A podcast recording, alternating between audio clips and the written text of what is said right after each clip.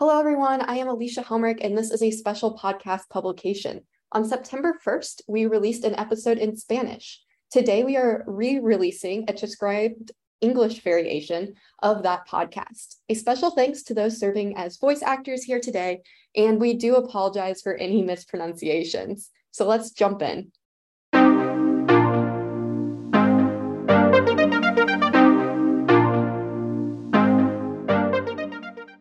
Hello, good morning to the audience. Welcome to the Future Cities podcast. Greetings to the Urban Resilience to Extreme Sustainability Research Network and the Natura Network. Many thanks to Alysha Helmrich at the University of Georgia College of Engineering. I am Antonietta Peregrina, Master in Urban Planning, Sustainability, and Climate Change. I am part of the Urban Informality Thematic Working Group for the investigation of the informality and the development of appropriate mechanisms for the implementation of nature-based solutions, also referred to as NBS. We are with Duvan Lopez and Carlos Agudelo. Welcome. Hello, good morning, Antonietta, Carlos, and the audience. Um, I also thank the Future Cities podcast for the opportunity to have this conversation with, with the audience. My name is Duvan Lopez. I am a geologist, a specialist in environment and risk management, and a doctoral student in sustainability, leading for the Natura Network, the thematic working group on urban informality and innovation for resilient futures. It's a pleasure to join you today. Hello, Antonietta and Duvan, first of all, and the entire audience. My name is Carlos Agudelo. I'm an architect, master in planning and administration of regional development. For some years, I've been directing two academic programs at Universidad de La Salle an undergraduate degree in urban planning, and a master's degree in territorial planning and management. I appreciate the space to be able to share with you today. Let's get to the subject of this episode. The local labs are conceived to concentrate research and implementation efforts in spaces of urban conflict that demand the implementation of nature based solutions. On the other hand, they are also innovation spaces that are conceived broadly as research missions to engage academics and practitioners and develop innovative solutions to nature-based solutions challenges in urban informal context. Let's listen to Jordi Morato's vision. He is a coordinator of the UNESCO Chair on Sustainability at the Polytechnic University of Catalonia. We asked, what is the relevance of all this networking around Natura to promote nature-based solutions? The Natura Network is a network of networks that brings together the main professionals working today, worldwide on solutions based around nature. It is an international network and therefore offers the richness of being able to share experiences, cases, and good practices from within parts of the world. It is, without a doubt, a really important part of this network. Second, it is a network that makes it possible to address nature based issues and solutions at the regional level, connecting different groups within the various regions worldwide. It is critical to emphasize the importance of having these spaces connecting experts from different parts of the world in order to be able to adapt experiences, both technological and socio environmental intervention, and to be able to really learn from these experiences while taking into account the context. In this sense, the Natura Project constitutes as a space to coordinate the north to south, south to north transference. It is, without a doubt, a space that facilitates these knowledge transfers. Many thanks for this contribution. Carlos, Duvan, is there anything you would like to add?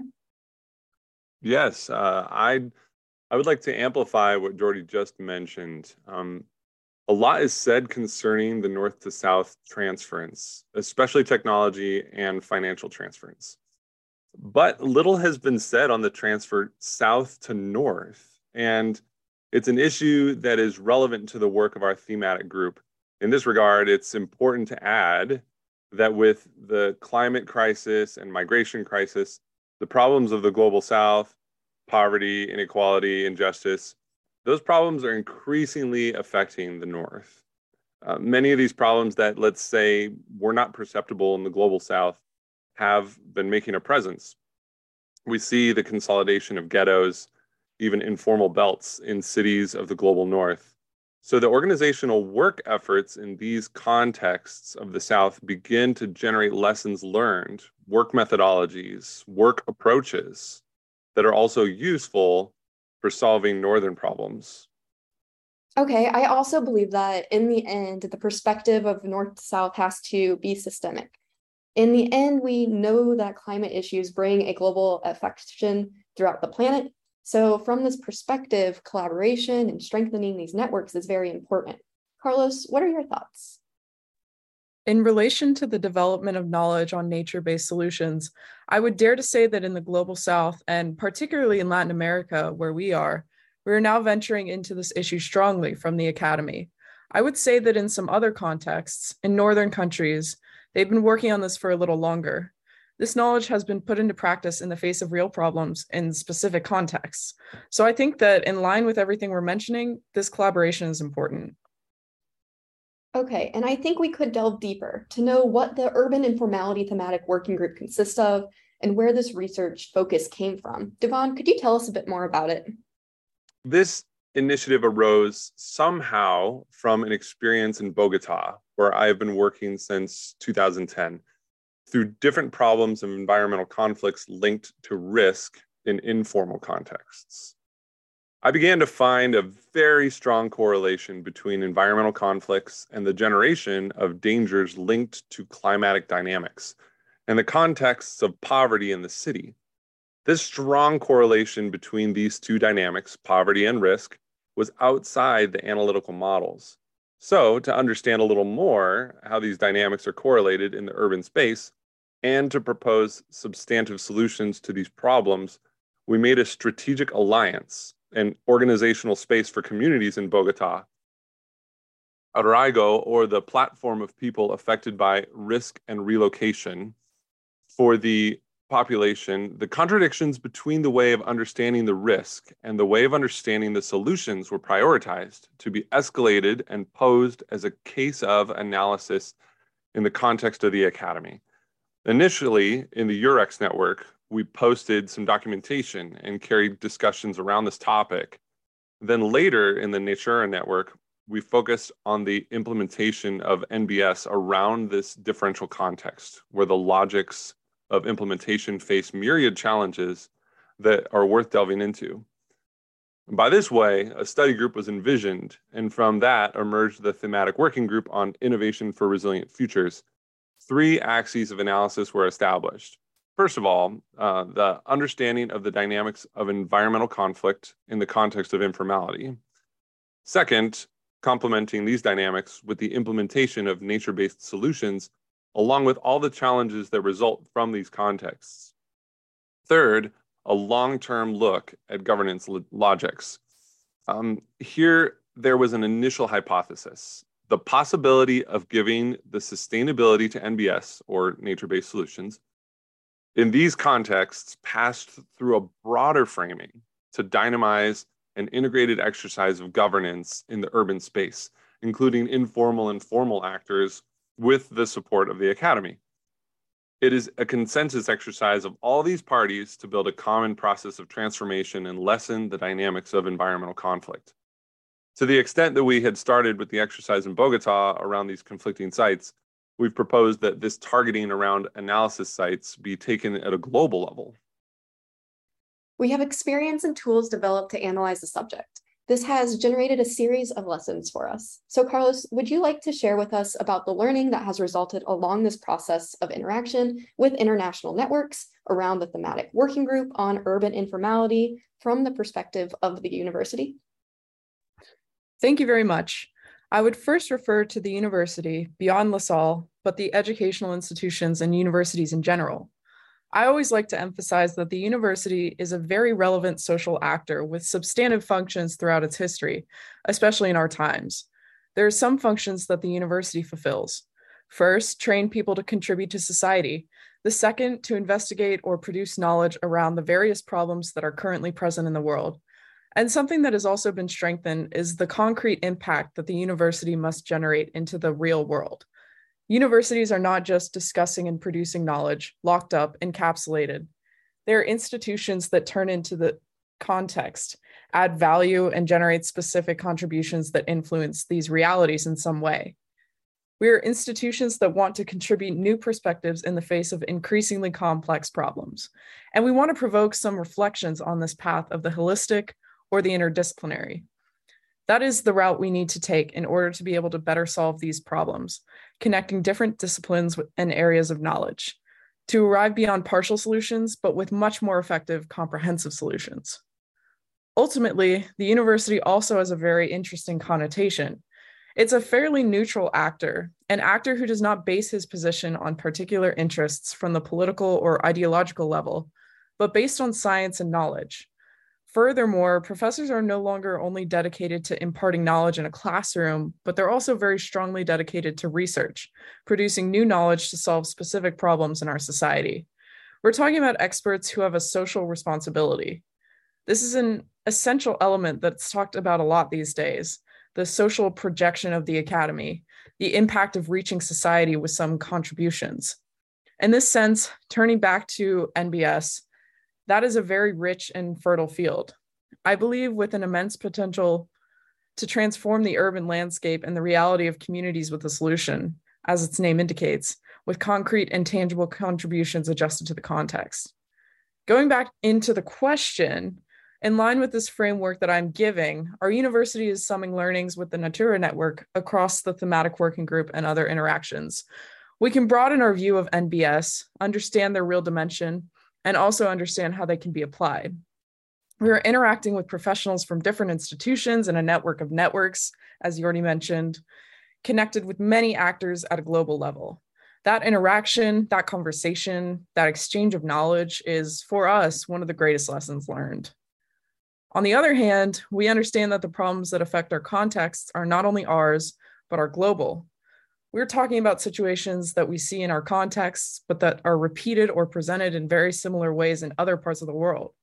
So, the way in which these problems are understood and addressed in those contexts is very interesting for us to know. Finally, I also think that there's an issue that draws a lot of attention in relation to networking. It is the knowledge of these experiences where there are very different social actors who are facing these situations of risk, disaster, or basic needs, and we must work to further understand and respect them.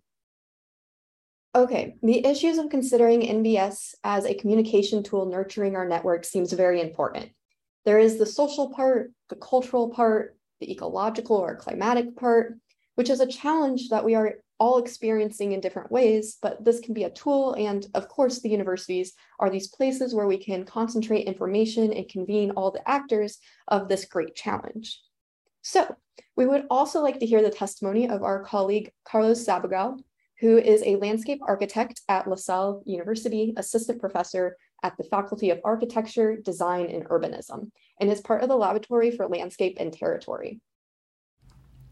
I believe that in the current situation, social and environmental vulnerabilities make society begin to explore transversal and effective responses. I have a friend, Carlos Nader, who has spent a lot of time exploring the design of new structures and new forms of structural development. He always says, Nature did it before and did it better. There's nothing more accurate than this sentence for me. NBS are today providing ways to recognize the processes that occur in nature, learn from them, and find a way to replicate them to solve problems that we ourselves have generated throughout the thousands and thousands of years by exploitation and subjugation of nature. There are basic aspects, such as the hydrological cycle, which seems elementary in basic education and seems extremely simple, but it is very distant from our urban dynamics. Understanding this cycle, for example, opens up endless possibilities for intervention. Understanding how the water moves when it reaches the Earth's surface after condensing in the atmosphere. In fact, it is from this recognition that innovative models have emerged. I evoke the sustainable urban drainage systems, or the concept of sponge cities, under implementation in many cities in China, and many other concepts working this way. All these processes are simple and at the same time complex in their implementation. They mean a change of mentality in the traditional urban development processes, but at the same time, they are very simple in their operation and conception. We are not talking about the possibility of generating new solutions through nature based solutions. In reality, what we have is a responsibility, a duty to advance an ecologically effective, socially inclusive, and economically viable responses with a view to our future as a human society. However, the issue of urban informality has very particular conditions within the urban landscape. Normally, people who do not have resources end up looking for spaces where to live. And these spaces are normally located on the outskirts under very complex conditions for urban development, whether due to steep relief or landslide risks, flood prone areas, or areas with difficult accessibility, or even lack of basic services, among many other problems. In these contexts, NBS opens up possibilities to generate better conditions. They are solutions economically more efficient or imply minor investments. They can convene communities to participate in the process, thus generating greater social cohesion, sense of ownership, and territorialization processes. In summary, NBS have the potential to strengthen ecological processes, increase biodiversity within the city, promote ecological connectivity, contribute to food security, and generate family incomes, among many other benefits. The urban processes in the informal development areas of Bogota are approached from different institutional perspectives. In many cases, risk management agencies are those responding to imminent problems of landslides or floods with measures like relocation. This response, in turn, generates several problems for communities, such as uprooting, breaking the social fabric, and place attachment. The density of relocation areas used to be the creation of public spaces, but many of these projects have not taken into account the ecological processes of the place, which is why NBS should become the first tool that a designer or planner must incorporate. Carlos Duvan, would either of you like to add something to this very valuable comment made by our colleague?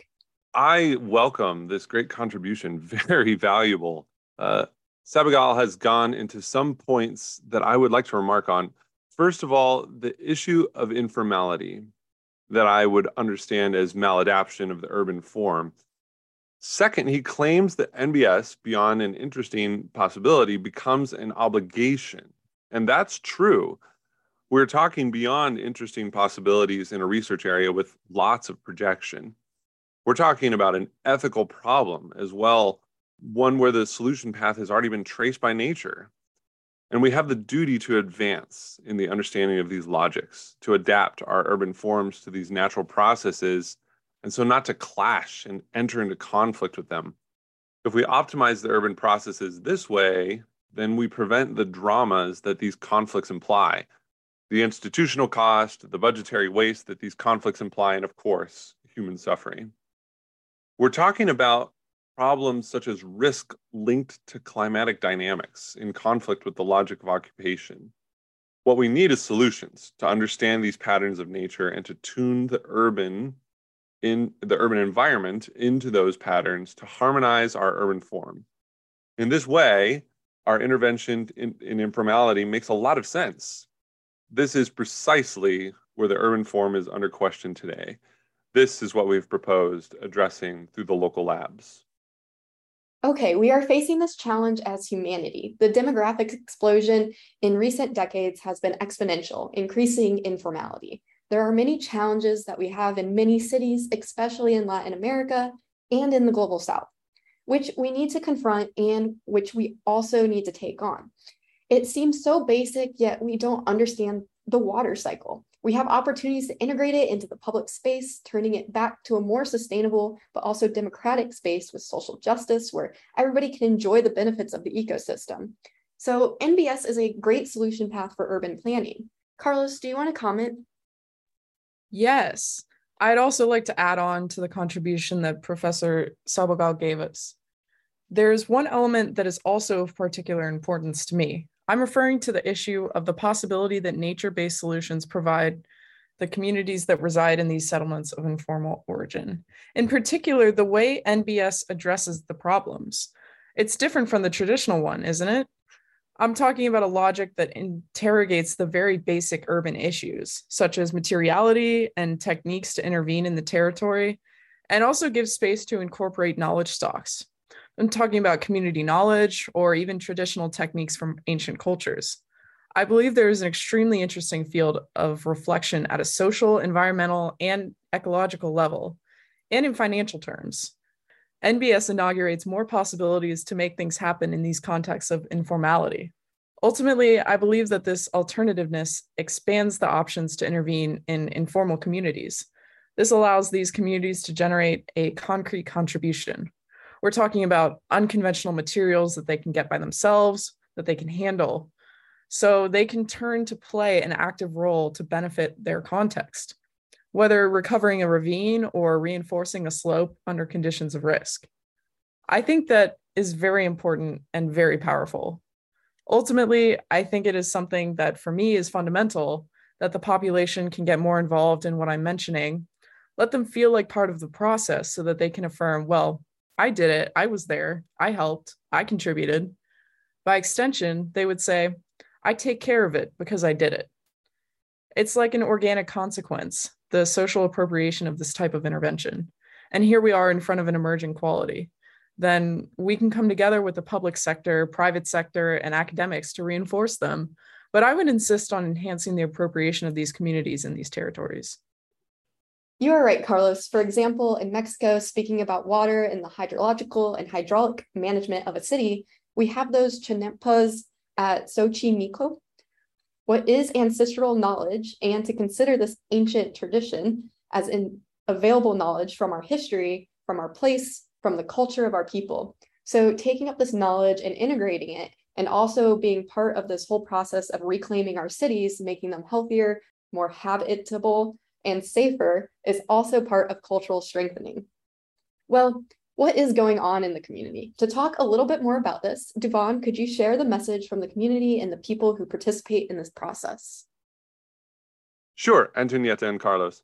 As we've talked about this work of the local labs and the thematic working group on urban informality and innovation for resilient futures, we have interacted in Bogota with the platform Arraigo, a platform of population affected by risk and resettlement.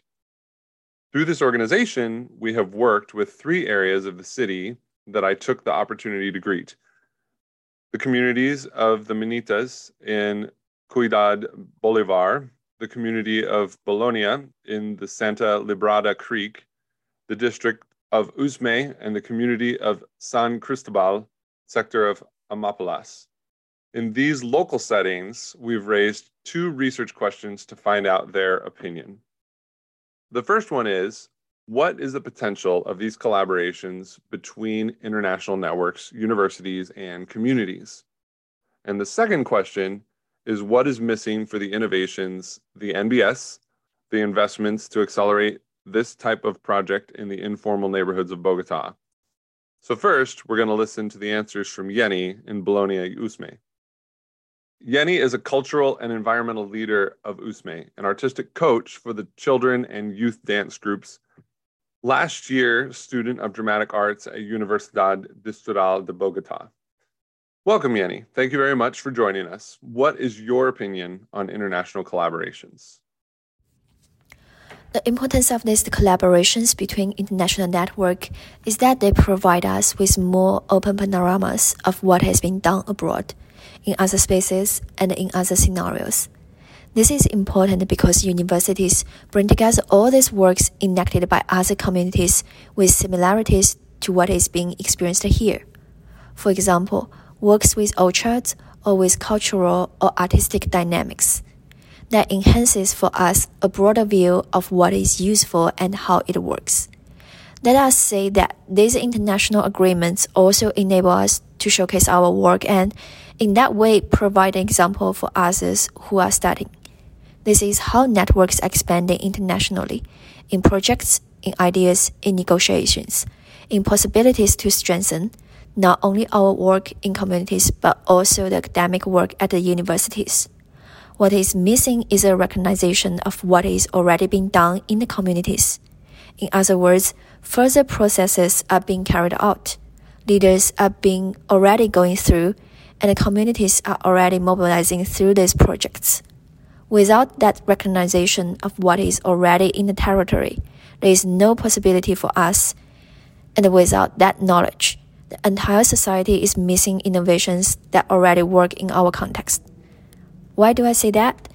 Because indeed, there is a lot of innovation everywhere and a lot of technological progress, but sometimes not all technological advance is well oriented in those specific needs of every single territory. For innovations to arrive, it is necessary to recognize the work being carried out within the community. And if they are not, you have to mobilize those communities so that they begin to think by themselves what are needs that exist but are not recognized.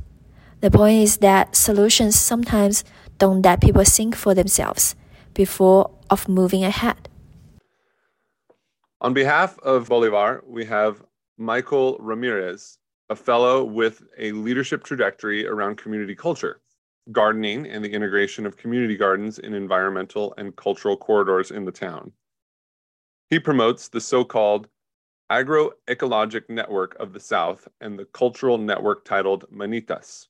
Let's listen to what he has to say. The lack of neighborhood planning, the popular and community logic, in addition to the accumulation of vulnerable communities derived from segregation due to internal conflict, has deepened the socio environmental crisis and the indifference and reluctance of the communities to participate. Urban sprawl, densification, and gentrification are evident so naturally in everyday life.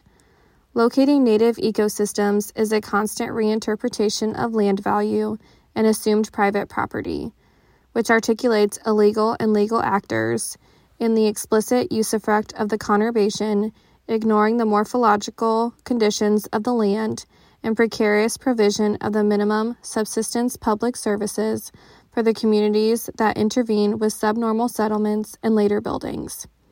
Emitting technical concepts that can contextualize the risks that communities face by inhabiting these territories in this way requires professional argumentation and strategic solutions based on the community participation, faculty, and international networks that can replicate from their experiences, and thus exhort the public authorities to consider the NBS to be carried out. In addition to prioritizing research scenarios for preventative mitigation of possible situations and study of the phenomena that are revealed, being able to contrast transversal elements and act in a timely manner and in a coordinated manner dignifies, in any case, the right to inhabit, coexist, and subsist in our territory. In this way, we understand that the potential that exists in this articulation is strategic and necessary for the communities of our inhabited territories. Antonietta and Carlos, these are the testimonies we have collected for this program. I'll leave it there on the table. All right, I think the participation and the different perspectives of each one up to here is very good. In the end, we all have something to contribute and gain. This is the issue of networks, of how we are building local, regional, and global interrelations. This whole interaction between the community and global actors or global networks becomes this nutritious network, which creates benefits and generates climate resilience. Carlos, you seem to have some appreciation for the community participation. I'll make it simple by highlighting a couple of issues that caught my attention from the testimonies of Yenny and Michael. It is simply to emphasize the issue of recognition for the actions that the communities have developed in their territory. That is a basis to advance towards a logic of participation in these processes. My other point is the emphasis on preconditions for participation and consultation. It was what Michael recalled, not only for the conception of this type of project, but in its execution he mentioned something that I consider absolutely essential. That is the building of trust, which is something that is not easy to achieve, which is the result of a slow, long term process, which I think in that sense, Duvan has advanced for so many years. Thanks to that, there is trust, its credibility, and desire to work, to go forward in these processes. That construction of trust has to be given, not only in this framework of technicians towards the communities, I mean, at the technical or professional levels, but also at the public sector. I believe this is one of the areas where there are more barriers and difficulties. This is a historical debt that they owe. Perhaps many administrations face communities in terms of support, backing, social projects, and accompanying initiatives that they themselves propose. Well, it's an element that is not minor and that ultimately we must work on.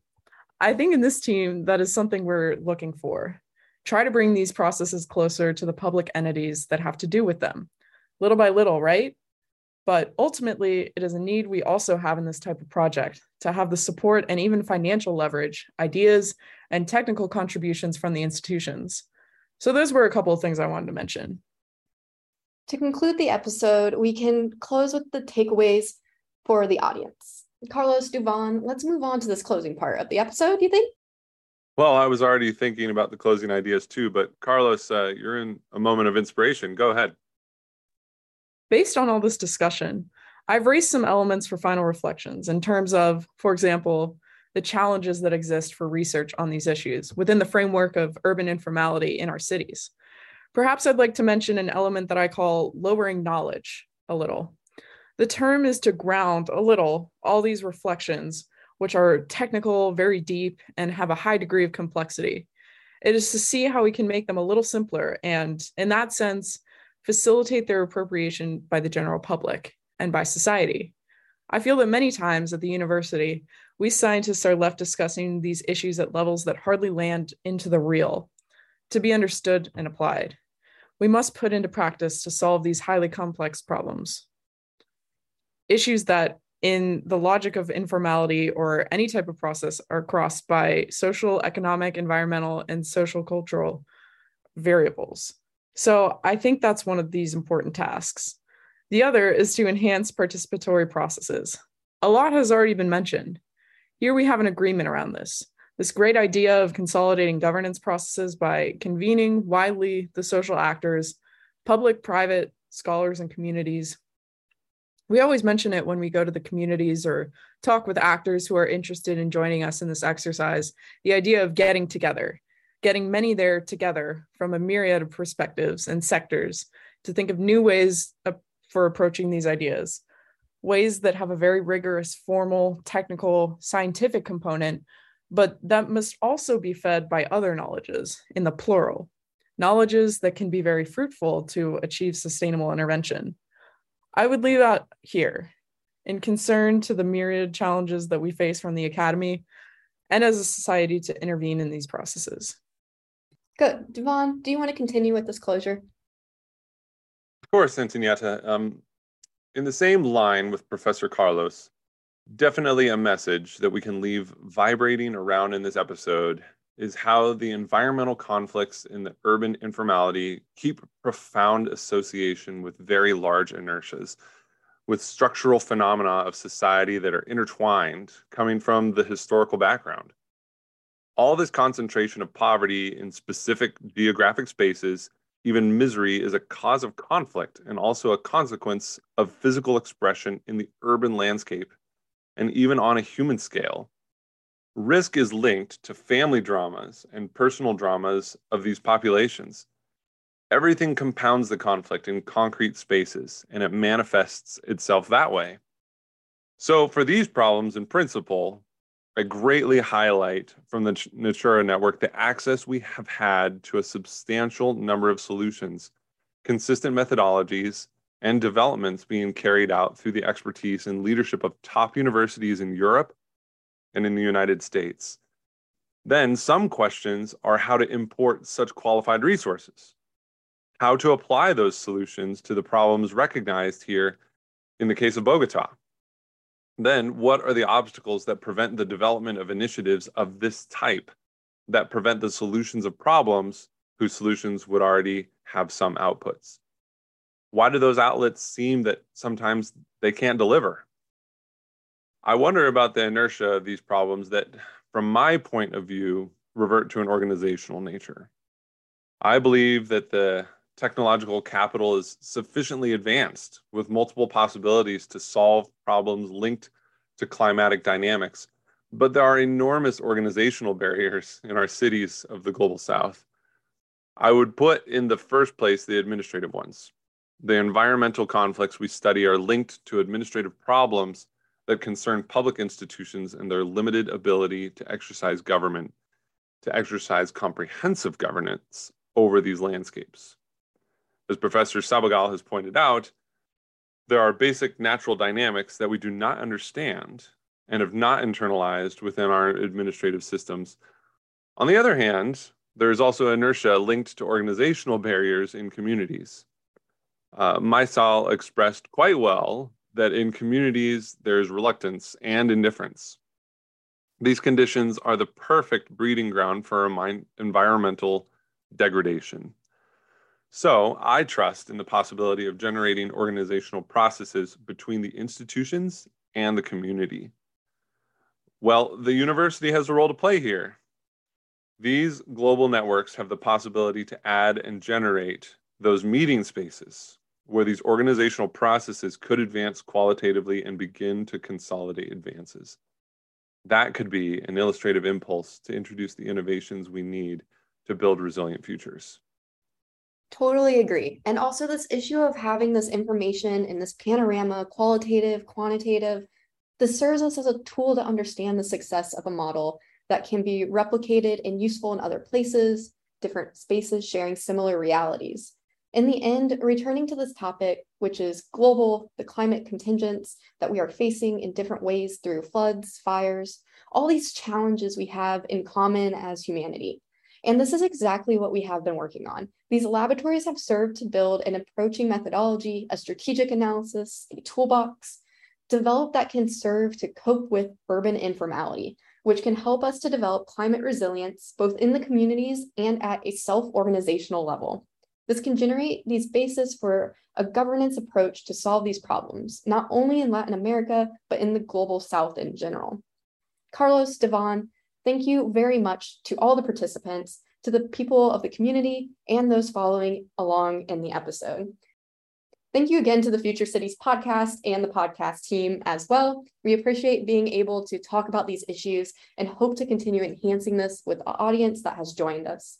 Thank you very much, and until next time.